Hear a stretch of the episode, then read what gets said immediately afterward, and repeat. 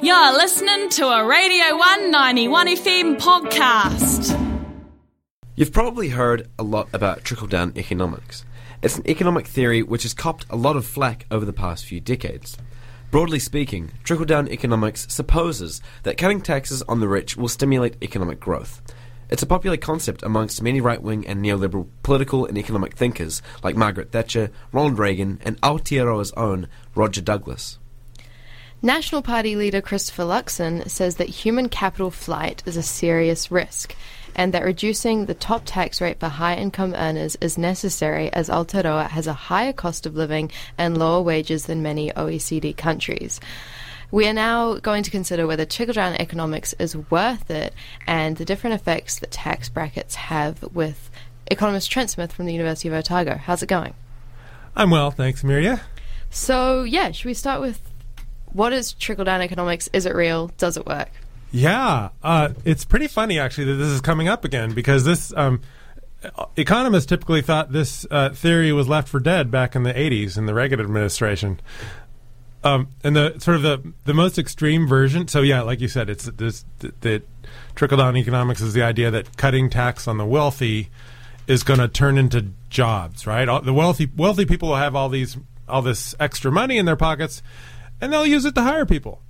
And the, the problem with that theory is that it just doesn't happen, right? There have been many instances in economic history of tax cuts on the wealthy, and typically it, all it does is exacerbate inequality. Like it doesn't actually flow. It doesn't actually trickle down. The sort of the funniest version of this is called the um, is the Arthur Laffer version. So he's Arthur Laffer was uh, an economist in the Reagan administration and he um, uh, so sort of starting in the 80s and he sort of he's the guy who came up with the la- what what we call the Laffer curve um, in uh, in 1974 and so his idea was that you could sort of imagine there might be a tax rate at that sort of maximizes uh, government revenue right? And he sort of his logic was well like if your tax rate is zero then your government revenues are going to be 0 mm-hmm right? People just keep all their money. There's no revenue.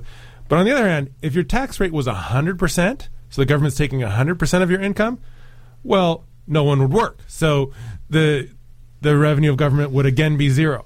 Right. And so Laffer then sort of imagined that, well, somewhere between those two numbers, 0% and 100%, there must be a tax rate that maximizes uh, uh, uh, government revenue. And so, and so we normally think of higher taxes meaning more revenue for the government. But um, Laffer sort of used this logic to say, well, there must be some point at which that curve slopes back down, right? Where if you cut taxes, you might actually increase government revenue. Right. Is that concept uh, like real though? I mean, I feel like there's a lot of other no, external things that would play into that, and especially with like um, staggered tax brackets and things. Surely there's other elements that that curve doesn't take into consideration. No, no, no. So the the the Laffer curve has been proven wrong, right? Yeah. So in theory, it's correct, right? If tax rates get high enough, then yes, this might work, right? You might bring people back to work mm-hmm. if you tax them less, but it's actually harder to, to, find an example of this ever happening. I think there may have been one or two like isolated cases where economists like identified a downward sloping Laffer curve, but it didn't happen until uh, something ridiculous like 80% tax rates or something. Right. So, you know, in the UK and the and the and, and in New Zealand, you would not expect this to work. Yeah. And like I said, this the the Laffer curve theory was sort of we thought it was left for dead back in the 80s that that it's it's kind of a joke now. Um, and they so oh, okay, I'll tell you a little story. So apparently the the um, when this when this happened, when the UK had this big tax cut a few weeks ago, mm-hmm. um, people were talking about the Laffer curve, and so apparently the Times of London actually called up Arthur Laffer, who's still alive, wow. and asked him, you know, what do you what do you say? You know, do you agree with what the UK did? And he did. So he's like, he's a cheerleader. He says, I think this is going to be great for the UK economy. Mm-hmm. But at the same time, they also called David Stockman, who is also an economist in the Reagan administration. And he just sort of tore his old colleague to pieces. You know, he's like, that's ridiculous. You know, nobody believes the Laffer curve anymore. Um, this is this is a big mistake for the UK to be doing this. Um, the Britain is planning on, on doing some pretty major tax cuts, like tax cuts of uh, a total of 45 billion uh, pounds, I should say. Um, this has like pretty much decimated the um, the British pound. How, how did this work? Um, well, it's this is kind of funny too, actually. So, w- so when the when the uh, the government in the UK uh, announced this massive tax cut, unfunded tax cut, so it's not paired with any uh, cuts in spending or anything. Um, the among other, th- so it caused the British pound to fall because you know investors say, oh, you know this is. Uh, this is going to have a big effect on the value of the pound, right? All these extra pounds coming into the economy. Um, so they would expect there to be high inflation, which is going to affect the exchange rate. So no one wants to be holding the pound when this is happening. Um, but the funny thing is, is the IMF actually came out and uh, and publicly scolded the UK for doing this.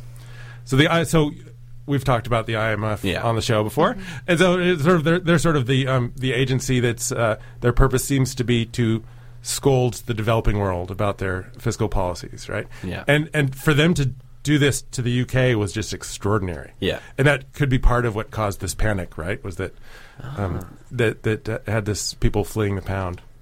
So, what should have Liz Truss done instead of cutting the top tax bracket?